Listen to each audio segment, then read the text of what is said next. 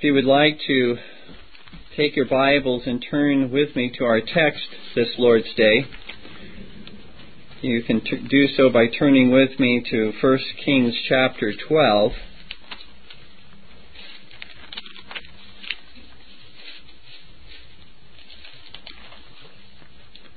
Verse 26, and we'll be reading through verse 33.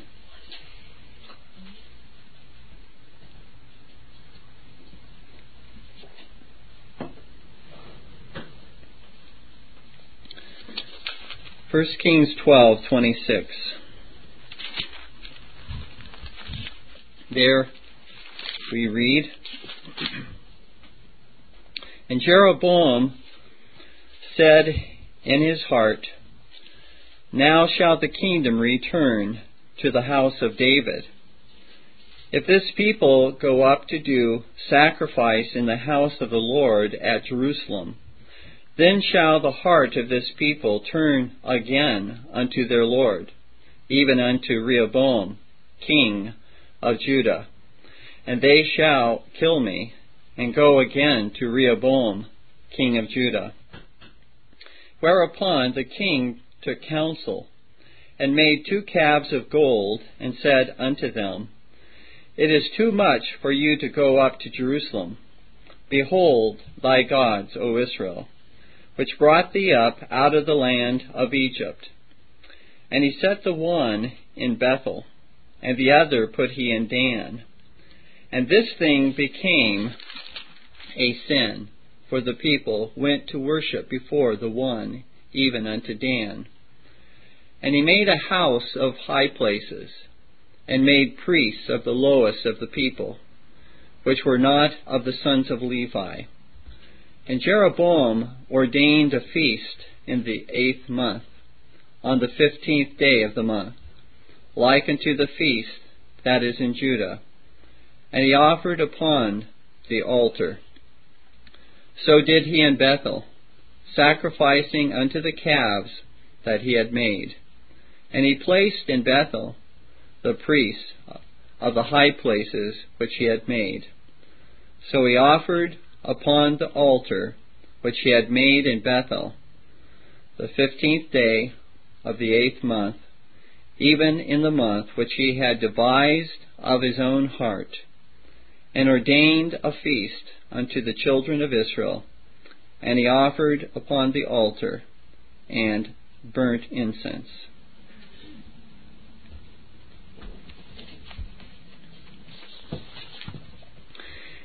In the last sermon, dealing with the national covenant, that is, the Solemn League and Covenant, we considered the specific language that was used in various official documents of both church and state, wherein all the posterity to which the Solemn League and Covenant extended were identified as, quote, in all His Majesty's dominions. End of quote. Let me add a couple more brief citations from the journals of the House of Commons and the House of Lords of England before looking at our text for this Lord's Day. Carefully observe how the Parliament of England ties together both religion and the liberty of British subjects in all His Majesty's dominions upon the grounds of the Solemn League and Covenant. First of all, from the Parliament of England to the Parliament of Scotland. There we read, My Lords, the Parliament of England taking notice that the time of the sitting of your Parliament draws near, do esteem it a happy opportunity to express the great obligation they owe to the kingdom of Scotland, which hath so effectually engaged itself in this common cause, wherein religion and the liberty of the subject in all his majesty's dominions are so much concerned, and we hope through the blessing of God will become a powerful means for the settling His Majesty's dominions in peace and unity according to the grounds of the late Solemn League and Covenant. That's from the House of Lords, um, May the 25th, 1644. Next, listen to the response from the Parliament of Scotland to the Parliament of England, wherein the Parliament of Scotland reciprocates by summarizing their duty in the Solemn League and Covenant to settle truth and religion with a firm peace in all His Majesty's dominions. So, this is the letter from the Parliament of Scotland to the Parliament of England. And as the chiefest design and greatest hopes of the enemies has been in the division of these kingdoms, so it is the constant resolution of this kingdom, namely that of Scotland, inviolably to observe their union and covenant, that is the Solemn League and Covenant, with their brethren, that against all opposition the truth of religion may be settled, and with a firm peace in all His Majesty's dominions, and that amity or friendship between, betwixt these kingdoms may be perpetuated to all posterity. That's from the House of Lords, August 12, 1644. Finally, before considering our text, listen to the instructions. This has nothing to do with the Solemn League and Covenant, but again, I mentioned this because of the use of the phrase in all His Majesty's dominions. If we can see how it's used in other contexts by the Parliament, then it should be again consistently used, that same phrase, when it applies to the Solemn League and Covenant. This is a interesting piece of uh, uh, legislation uh, from the House of Lords, uh, April the 5th, 1643. This is directed to the chief naval officer of Britain. And in effect, not only to he's he's commanded not only to protect the coasts of England and Ireland, but to protect the coast of all other of His Majesty's dominions as well. Notice what it says here. Instructions for the Earl of Warwick, Commander in Chief at sea. You are therefore hereby required and fully authorized, in case you meet with any foreign forces, ships, or vessels, as Spaniards, French, Danes, Dunkirkers, or any other whatsoever, making towards the coasts of England, Ireland, or any other of His Majesty's dominions, that you shall, according to the usual manner, command them to strike their flags or topsails, and shall cause them to be examined and searched, whether they have any soldiers, arms, ammunition, or other provisions for war in them and you and all commanders, officers, soldiers, and mariners obeying your command in this service, for the safety of the Parliament, this kingdom, and the kingdom of Ireland, and all other His Majesty's dominions, shall for your and their indemnity be protected by the authority of the said Houses of Parliament. Now, is there any question in anyone's mind that that that particular uh, command and act was directed to three or four dominions? That it didn't include uh, all of the dominions under the crown of Britain? That that would be uh, applicable? It, there ought not to be any question as to, again, uh, what's in view there, unless in the specific context that act is limited by certain words that would help us to realize that only applies to all the dominions in this particular location or this particular part of the world. Otherwise, when it says England, Ireland, and all his other dominions, all his Majesty's other dominions, that we would in, understand that to be all inclusive. Now, two points ought to be clear from these citations and those from the last sermon that uh, were cited. First of all, the Solemn League and Covenant was viewed by the churches and parliaments of England and Scotland as extending to all His Majesty's dominions. And second, all His Majesty's dominions ought not to be limited to three or four dominions.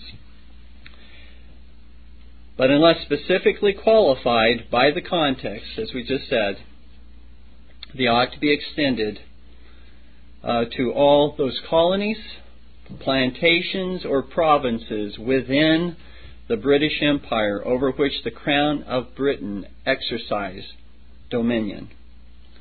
Now, later in the sermon, we shall see that the colonies in America are clearly called His Majesty's dominions. Therefore, they must be viewed, by way of anticipation at this point, they must be viewed as the posterity that were included in the Solemn League and Covenant. In the last sermon, we noted from Deuteronomy 29 that even when the 12 tribes of Israel were judged by the Lord for their flagrant and persistent covenant breaking and scattered throughout all the nations of the world, the national covenant between God and Israel was not terminated.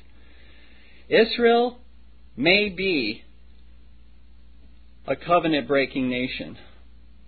But they cannot terminate the covenant themselves. They may break the covenant, but they can't end the covenant if it's made with God. They could sin against the covenant, but only God, the covenant keeper, the one who is the innocent party against whom the covenant is uh, violated, only He can end the covenant and terminate the covenant the guilty party is not allowed to terminate a covenant. If the innocent party, and particularly in this case God, says that the covenant will continue and covenants, all covenants made with him, national covenants made with him, he will not terminate. There is no evidence for that. We see just the contrary evidence in the Word of God that the covenant continues to all posterity through all succeeding generations.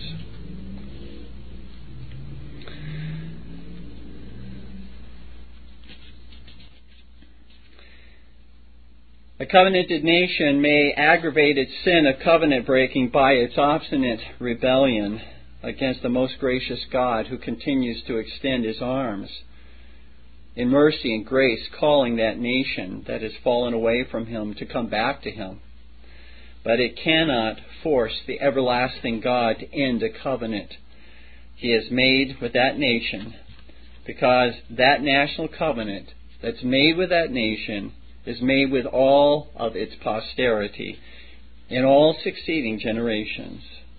It's not simply made with that particular generation that is then alive, but with all succeeding generations.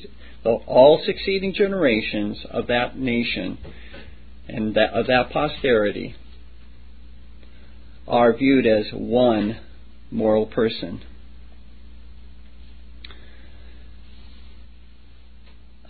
And that's true wherever the people of that nation may relocate to, and it's true under whatever political system or identity that they may exist subsequently, as we shall see from our text. Now consider with me how, from our text, consider with me how the ten tribes of Israel declared their independence from the united twelve tribes that previously existed and established their own national covenant and constitution in violation of the national covenant and constitution established with God at Mount Sinai. Jeroboam became the first king of the northern kingdom of Israel, which consisted of the ten tribes. It was discussed in a previous sermon that the ten tribes declared their independence from the national entity with which they were previously joined, so that they de facto became a new political entity that did not previously exist earlier. Since the cause and results of this national division were thoroughly discussed in a previous sermon, I'm not going to focus our attention upon that at this particular time. Rather, I'm going to focus my attention on, what occurred thereafter. Our text relates how Jeroboam was perplexed as to how to maintain the loyalty of his people and the unity of his newly formed nation.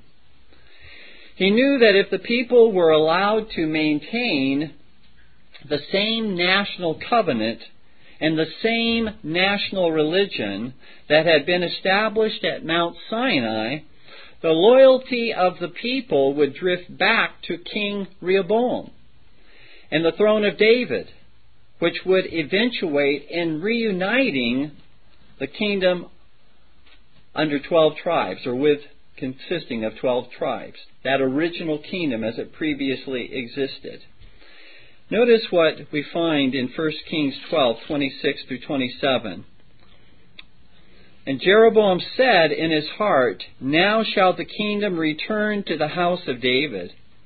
If this people go up to do sacrifice in the house of the Lord at Jerusalem, then shall the heart of this people turn again unto their Lord, even unto Rehoboam king of Judah. And they shall kill me, and go again to Rehoboam king of Judah. Out of the cunning of his own corrupt heart, and by means of a worldly wisdom, Jeroboam devised a plan to keep his political children near to their political father and home. He would essentially change the previous national covenant made with all of Israel, namely the 12 tribes at Mount Sinai, by establishing a new religion.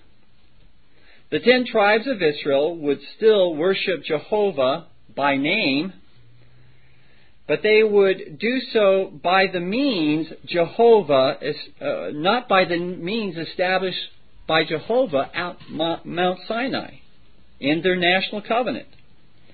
So Jeroboam made images representing Jehovah, places to worship rather than the temple in Jerusalem, a new priesthood from the common and ordinary people. Now that should have that should uh, really appeal, since we're so much into uh, those types of rights today.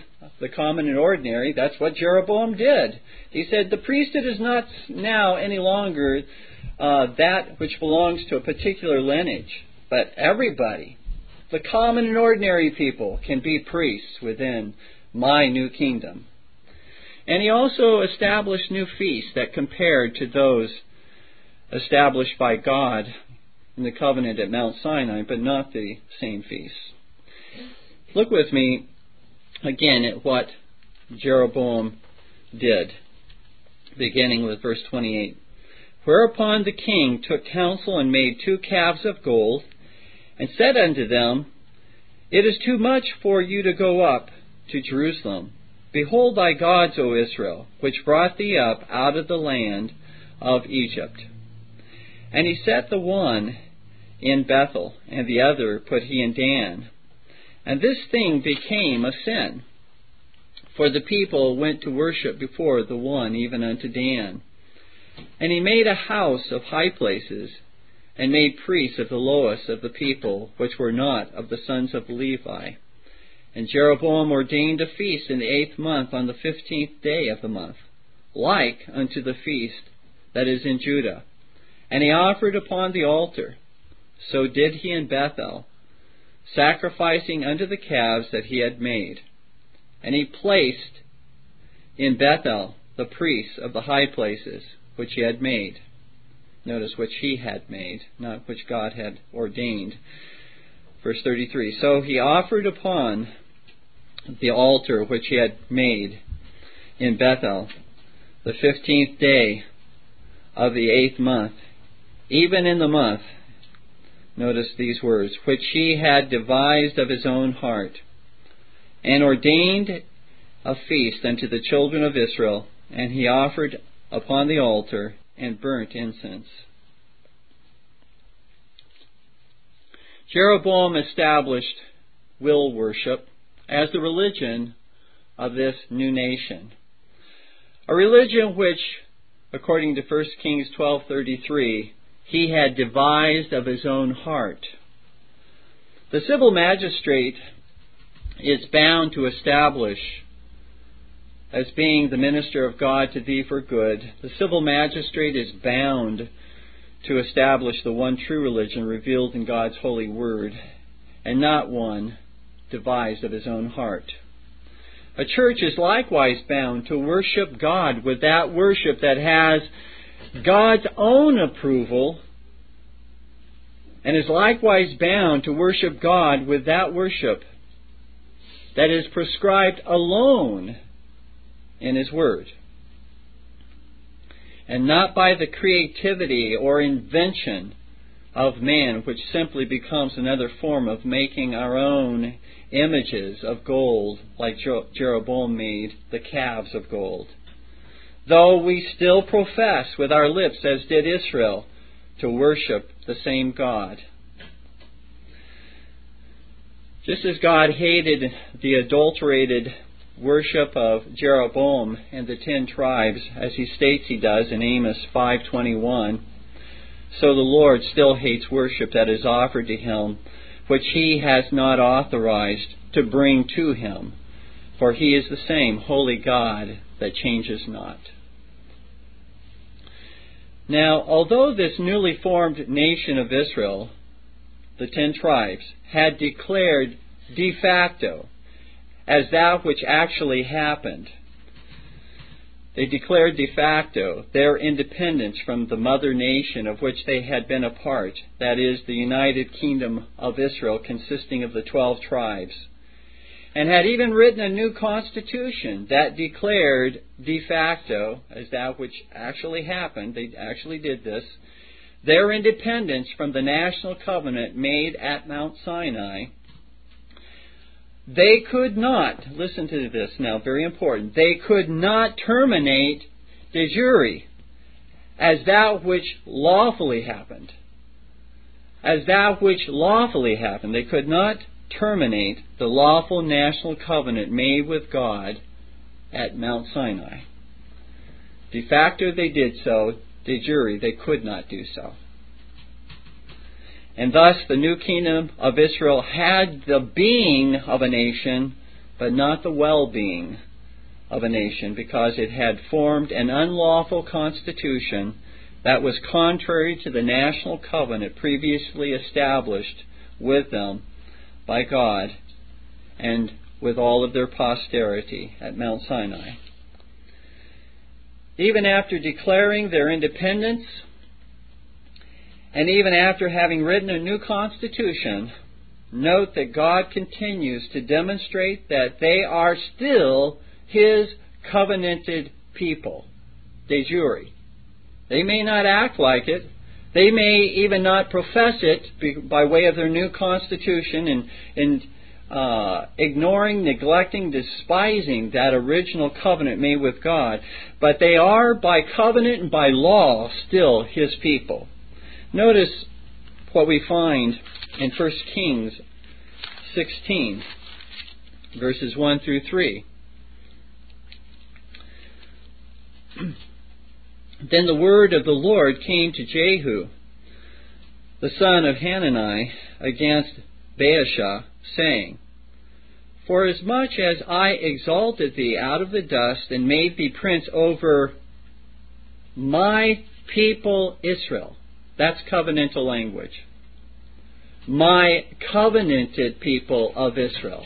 Even though they had departed, even though they had uh, uh, um, written their own constitution, separated themselves from the mother country, God still says that he appointed Baasha to be king over his people.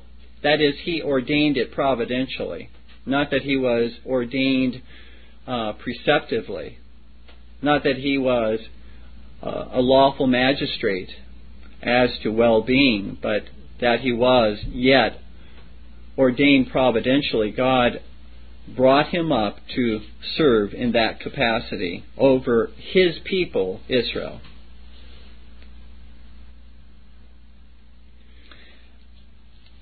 Likewise, uh, in 2 Kings chapter 17, where the northern kingdom, the ten tribes, are dispersed, scattered, led into captivity for their flagrant, persistent rebellion against their covenant God, we see again that even at that time, when God disperses them, scatters them for their covenant breaking, that they remain His covenant people.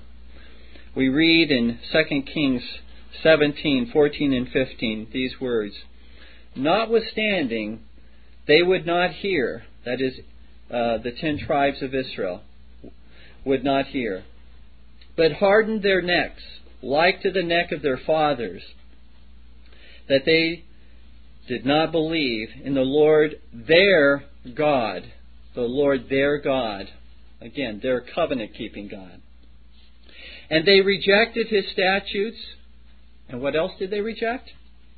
And his covenant that he made with their fathers, and his testimonies which he testified against them, and they followed vanity, and became vain, and went after the heathen that were round about them, concerning whom the Lord had charged them that they should not do like them. As we noted in the last sermon, even while in captivity, God calls Israel his covenanted people. They cannot end the covenant. They may violate, they may break, but they only aggravate their sins because the covenant remains. This truth, dear ones, has a wonderful application to us and our covenant children who have, our covenant children, who have been given in their baptism the sign of God's covenant and have in that sign been given the promise of God that He will be their God. Now, though that covenant relationship has been established externally, as with Israel of old, with our covenant children, we pray that the promises made to our covenant children might be received in faith by them so that they might know the Lord their God internally, not merely by way of some external covenant alone, but know Him internally by God's sovereign grace. Dear ones, as we remember that Israel of old sought to live by entirely different rules than God had given to them, so our children may seek to do the same and live in, by entirely different rules than God has given to them. God, however, encourages us to pray for our children, even our wayward children, pleading the covenant and the promises made unto them externally, that they might be internally realized in their lives by saving faith alone in Jesus Christ. You see, that covenant is a precious, precious ordinance an incentive, an encouragement, and hope for us to continue to pray for our children. And if God will restore, as He will, His ancient people of Israel, though they have even crucified their own Messiah who came to them, though they hated and despised Him, and yet God will restore His ancient people Israel. There is hope for all of our covenant children. In Jesus Christ. The second main point having looked at our text, now our second main point, we know, now turn to the colonies and plantations established in North America, where we're going to apply these truths. Dear ones, if God established his covenant with England, Ireland, and Scotland, and all their posterity in succeeding generations, and in all his majesty's dominions, as we have demonstrated previously.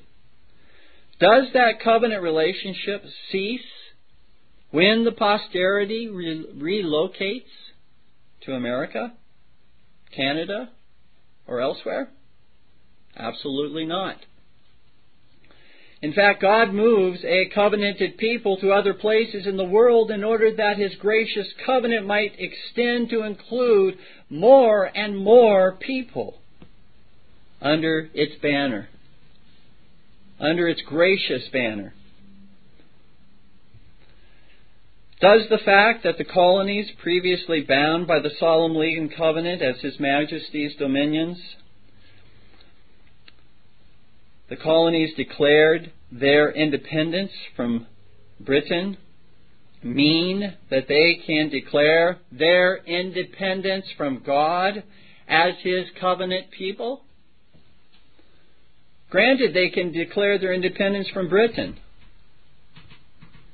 They did declare their independence from Britain. De facto, they did that. But can they, de jure, by law, by covenant, can they declare their independence from God Himself? Simply on their own, unilaterally. Blasphemy, I would suggest, to even suggest such a thing. Let us now consider evidence demonstrating that the colonies were His Majesty's dominions and were thus entitled to all of the privileges and rights of those living in England. And I would suggest to you the greatest privilege and the greatest right granted to any living in England was to be owned as the children of God by covenant, by way of a national covenant. The various dominions, colonies, and plantations established by the Crown of Britain were subjects of the crown and were established with legal documents called charters. All of the colonies were established by means of these legal documents called charters. A charter was a civil contract or covenant between the king and his subjects, wherein the king pledged his power to uphold their lawful rights as they continued to be his lawful subjects. It was thereafter referred to as a dominion of the crown. After that charter was established, that particular entity was referred to as a dominion, a colony, a plantation of the crown, or one of His Majesty's dominions. Now, we're not going to cite all of the charters of the, all of the colonies uh, today. Um, uh, that would extend the sermon quite exponentially. However, the charters that are cited, I'm going to cite three charters. I believe that they are uh, clearly representative of the same language that is used in the other charters, all of the other charters, the other nine that refer to the other colonies. We're going to note that not only not only are in these charters are the people within these colonies called His Majesty's dominions, but they are also said to receive and to enjoy the same liberties, rights, and privileges that belong to those living in England And so that, again, these two ideas, they're His Majesty's dominion, and they're entitled to all the same rights, privileges that those in England themselves have. Now I ask, what greater liberty, right, or privilege could a civil charter establish with a colony than to be in covenant with God, the Most High God? Can you think of something higher or greater than to be in covenant with God by way of a national covenant? There could not possibly be a more exalted or glorious liberty, right, or privilege than to be thus legally adopted as the national children of God by way of a national covenant. Thus, if Britain was in covenant with God by way of the Solemn and Covenant, which it was, and if this was the noblest and highest honor, right, and privilege that Britain could have, which it was, then the charters establishing colonies of Britain in North America and elsewhere, which granted to these colonies under the dominion of the Crown the liberties, rights, and privileges of those living in Britain itself, it must include the highest liberty, the greatest liberty, right, and privilege, and that of being in covenant with God via the National Solemn League and Covenant. First of all, the first charter of Virginia, 1606. Listen to this uh, paragraph. And we, that is the crown of England, do for us, our heirs and successors, declare by these presents that all and every the persons being our subjects which shall dwell and inhabit within every or any of the said several colonies and plantations, and every of their children which shall happen to be born within any of the limits and precincts of the said several colonies and plantations shall have and enjoy all liberties, franchises, and immunities within any of our other dominions to all intents and purposes as if they had been abiding and born within this our realm of England or any other of our said dominions. They are entitled to all the liberties, the franchises, that is, the privileges and immunities, that is, again, referring to the uh, privileges, the rights that were granted to all of those who were citizens living in England. The same ones belonging to those living in England are granted to those who are called His Majesty's dominions, as was the colonies. The Charter of New England in 1620 says this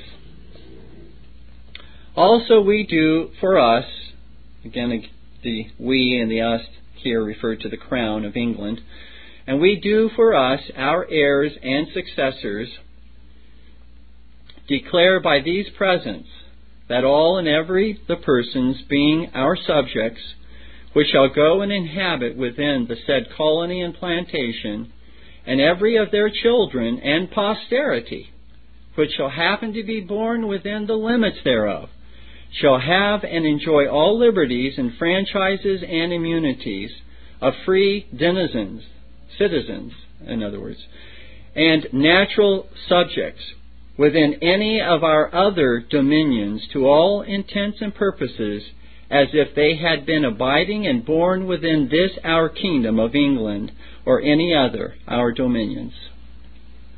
The same language used there. Then one last charter as representative of the others, all the others. The Charter of Maryland in 1632.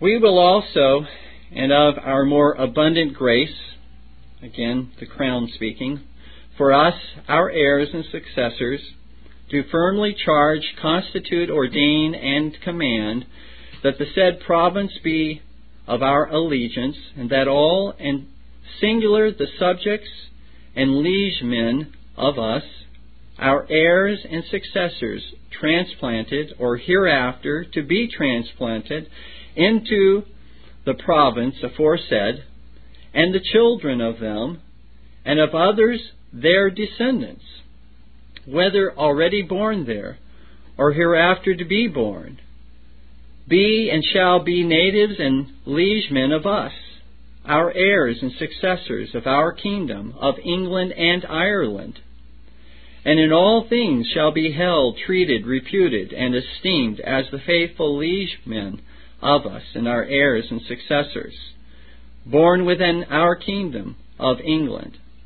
Also lands, tenements, revenues, services, and other hereditaments, that is, property that may be inherited, whatsoever within our kingdom of England and other our dominions, to inherit or otherwise purchase, receive, take, have, hold, buy, and possess, and the same to use and enjoy, and the same to give, sell, and bequeath, and likewise all privileges, franchises, and liberties of this our kingdom of England, freely, quietly, and peaceably to have and possess, and the same may use and enjoy in the same manner as our liegemen born or to be born within our said kingdom of England, without impediment, molestation, vexation, impeachment, or grievance of us,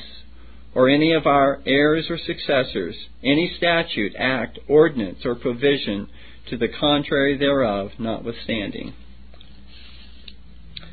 I think from the language that's used in these charters, these covenants, that it should be clear that, first of all, the colonies were His Majesty's dominions, and second, that they were entitled to all the rights, privileges, and liberties that were granted to those living in England. And as I said, the highest, the greatest, the noblest, the best of all liberties, rights, and privileges was to be in covenant with God. That that nation was in covenant with God, and this covenant between the king and this dominion was established, how could that covenant not pass on to them, being the greatest, the highest, the best of the liberties, rights, and privileges?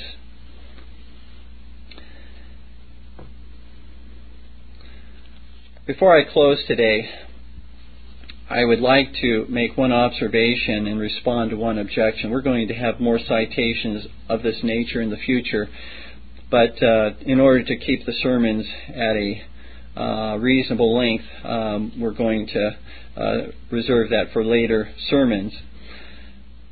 Much, much historical confirmation of what is here being said, but I, I want to be selective and, uh, again, not be tedious in, a, in one particular sermon.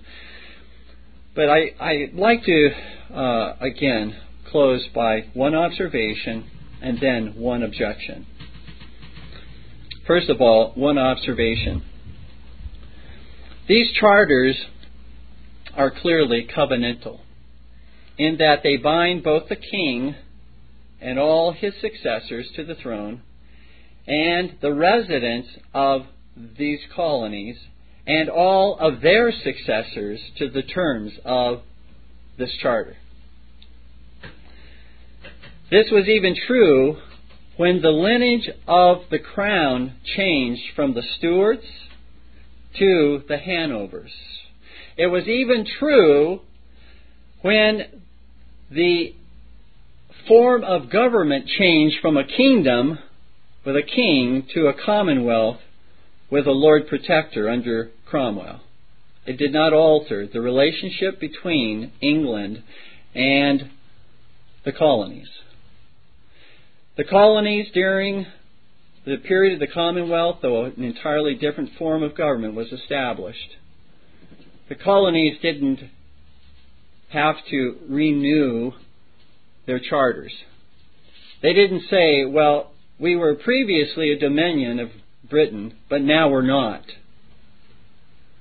They continued to be a dominion of Britain.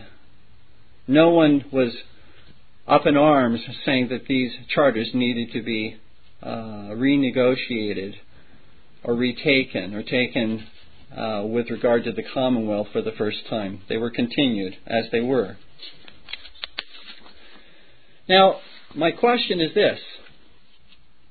If such charters made between earthly rulers and subjects continue in an unabated obligation and force to posterity in succeeding generations, without each person or each generation formally renewing the charter, how much more does the obligation and force of the Solemn League and Covenant continue to all posterity in succeeding generations?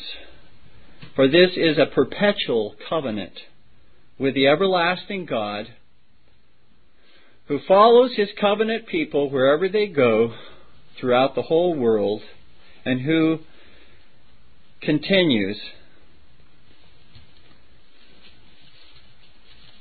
to be their covenant God, regardless of the form of government that they may exist under, or regardless of their declaration of independence from their mother country.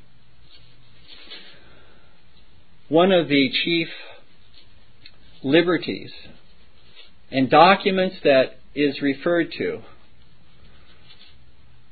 implied when it speaks of liberties, franchises, indemnities, one of the chief documents that is being specifically referred to, that they intended to refer to, was the Magna Carta.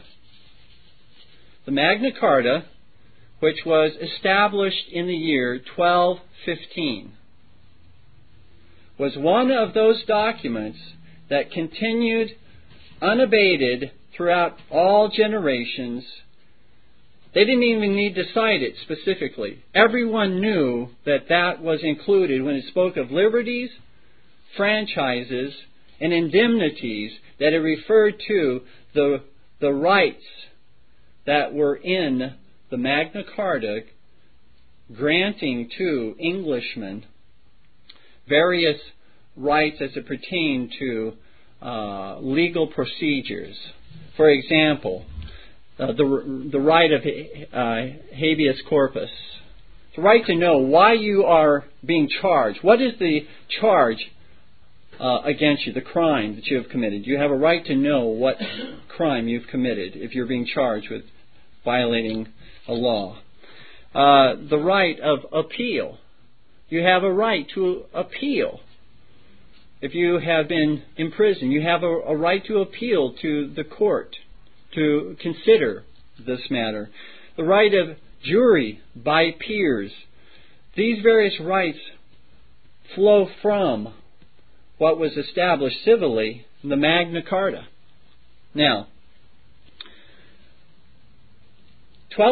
1215, the year 1215, and it continues unabated to the colonies that are established in the 17th century, the 18th century, and no one raises any question about that.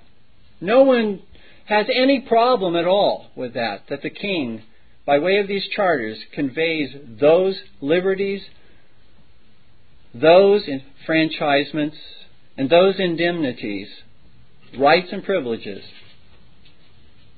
to the subjects of the crown under his dominion.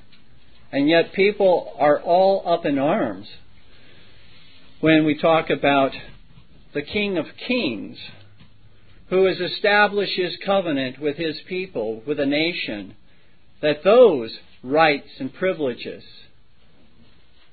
that those liberties would be conveyed to the colonies by way of being included, supremely included in the charters. Magna Carta, yes. Solemn League and Covenant, no. what inconsistencies we see. One would think that it was the greatest punishment on the face of the earth to be in covenant with God. What a sin it is that we so despise being in covenant with God. It shows the depravity of our nature, the rebellion we have against God that we do not want to be in covenant with Him. And we make every excuse to, to release ourselves, to excuse ourselves from being in covenant with God. Last thing is the one objection. And this is the objection. Neither the crown nor the subjects of the crown in the colonies understood or intended the liberties, rights, and privileges granted to them to include the Solemn League and Covenant. They didn't intend that. They didn't understand that, and therefore, since they did not intend it, the National Solemn League and Covenant was not included among the liberties, rights, and privileges. Now, this is at least a partial response. I'm sure we could uh, all, upon further meditation, come up with a much uh, a more extended response, but uh, let me give to you uh, in the sh- remaining minutes we have here a response to that objection. Since this was a covenant between God and man, it is not man that has the right to tell God what are the liberties, rights, and privileges of a nation that is bound by the National Solemn League and Covenant. It's not up to man. Whether he intends it or not, it's not up to man. Just as the ten tribes of Israel had no legal right to tell God what liberties, rights, and privileges were theirs under a new charter or constitution, so the crown and the colonies had no right to alter what was the highest and greatest liberty, right, and privilege that belonged to them, namely, to be the covenant people of God. Secondly, as stated earlier, if a human ruler can engage in a charter with a dominion of his that continues unabated to succeeding generations, the sovereign, omnipotent, omniscient, omnipresent, everlasting God can engage in a national covenant that extends to all posterity, wherever they may be, and neither the crown nor the subjects can alter that covenant so that it does not apply to them any longer.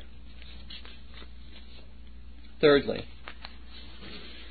it is not the intention of man that determines man's duty, but rather the law of God, the covenant of God.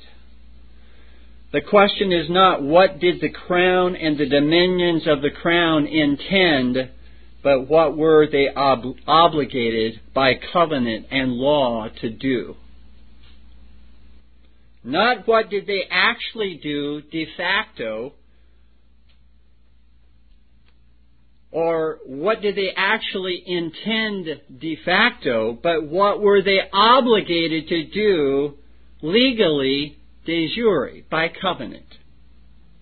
They were bound and obligated to own and specifically include in these colonial charters, or amend them if necessary, to make it clear that the highest and greatest liberty, right, and privilege enjoyed enjoyed by both crown and subjects of the crown was to be in covenant with God by means of the National Solemn League and Covenant.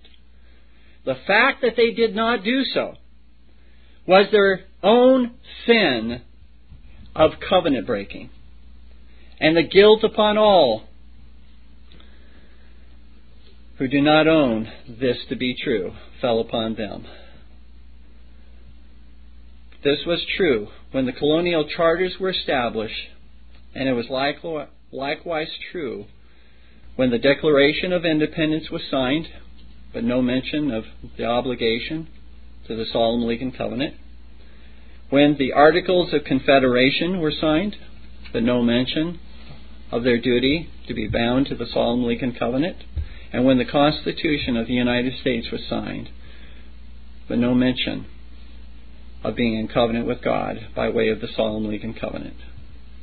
Dear ones, when we plead with the people of covenanted nations to turn to Christ, to turn to His covenant mercy, we can and ought to remind them that this is a covenanted nation.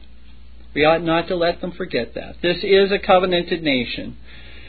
Just as we should call our covenanted children to repent of sin and to turn to Christ in light of the external covenant established with them, so it is true of us as a nation. Just as it is a, an aggravated sin for a covenanted child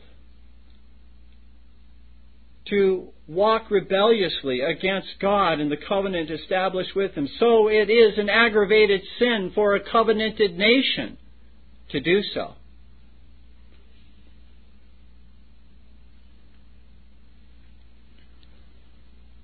It may not be our intention as a nation to be God's covenanted people, but it is God's intention. And it is God's will by way of the solemn league and covenant to be in covenant with us. And we find in Romans chapter 2, verse 4.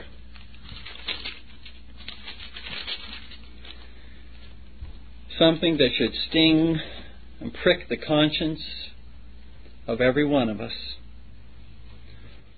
Or, or despisest thou the riches of his goodness and forbearance and long suffering, not knowing that the goodness of God leadeth thee to repentance? The fact that God has established covenant with us, the fact that He has delayed such severe punishment upon this nation, has sent His judgments to warn us of our covenant breaking, has established covenant keeping churches in this nation at different times who have upheld these very truths is an aggravation of sin on the part of this nation. Our hope, dear ones, and confidence is not in ourselves, never in ourselves, never in our resources but our hope and confidence is in our covenant keeping God, who will not only restore his ancient people Israel to himself, but will also turn the nations to himself and those bound to him previously by national covenants. Amen.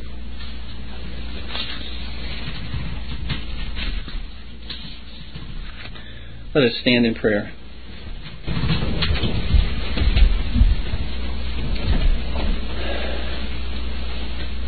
Our great God and Savior, we come to Thee this day, thanking Thee that we are a covenant people. Forgive us for not cherishing and prizing that privilege, that liberty, and that right before Thee more than we have. Our Lord, we pray that Thou would dispel the foolish arguments of men who seek to break off the yoke, break off, O Lord, that by which we are bound to Thee. That Thou would show, Lord, Thy people, that we are indeed a rebellious people. That, O God, Thou would humble us before Thee that thou would bring, Lord, the leaders of this land to acknowledge the many ways they have broken and violated thy covenant. We pray, our God, that thy goodness, in fact, would lead us to repentance. Lord, hear our prayer.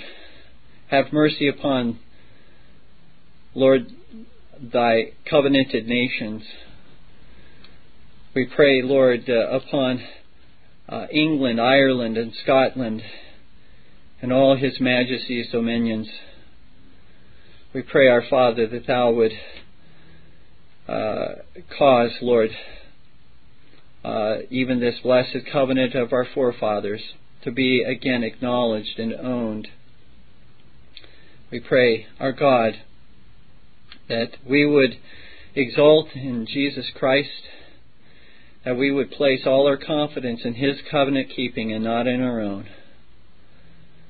For He is our salvation. He is our warrior. He is our defender, our provider, our Savior. And we rest in Him. Amen. This Reformation audio track is a production of Still Waters Revival Books. You are welcome to make copies and give them to those in need. SWRB makes thousands of classic Reformation resources available, free and for sale, in audio, video, and printed formats. It is likely that the sermon or book that you just listened to is also available on cassette or video, or as a printed book or booklet.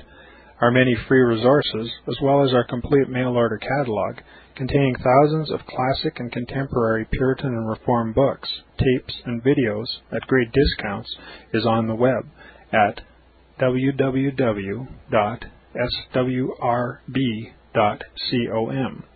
We can also be reached by email at swrb at swrb.com, by phone at 780-450-3730, by fax at 780-468-1096, or by mail at 4710-37A Avenue, Edmonton, that's E-D-M-O-N-T-O-N, Alberta, abbreviated capital A, capital B, Canada, T6L3T5. You may also request a free printed catalog. And remember that John Calvin, in defending the Reformation's regulative principle of worship, or what is sometimes called the scriptural law of worship, commenting on the words of God, which I commanded them not, neither came into my heart, from his commentary on Jeremiah 7:31, writes, God here cuts off from men every occasion for making evasions, since he condemns by this one phrase, I have not commanded them, whatever the Jews devised. There is then no other argument needed to condemn superstitions than that they are not commanded by God. For when men allow themselves to worship God according to their own fancies, and attend not to his commands, they pervert true religion. And if this principle is adopted by the papists, all those fictitious modes of worship in which they absurdly exercise themselves would fall to the ground. It is indeed a horrible thing for the papists to seek to discharge their duties towards God by performing their own superstitions. There is an immense number of them, as it is well known, and as it manifestly appears. Were they to admit this principle, that we cannot rightly worship God except by obeying His word, they would be delivered from their deep abyss of error. The prophet's words, then, are very important when he says, that God had commanded no such thing, and that it never came to his mind, as though he had said that men assume too much wisdom when they devise what he never required, nay, what he never knew.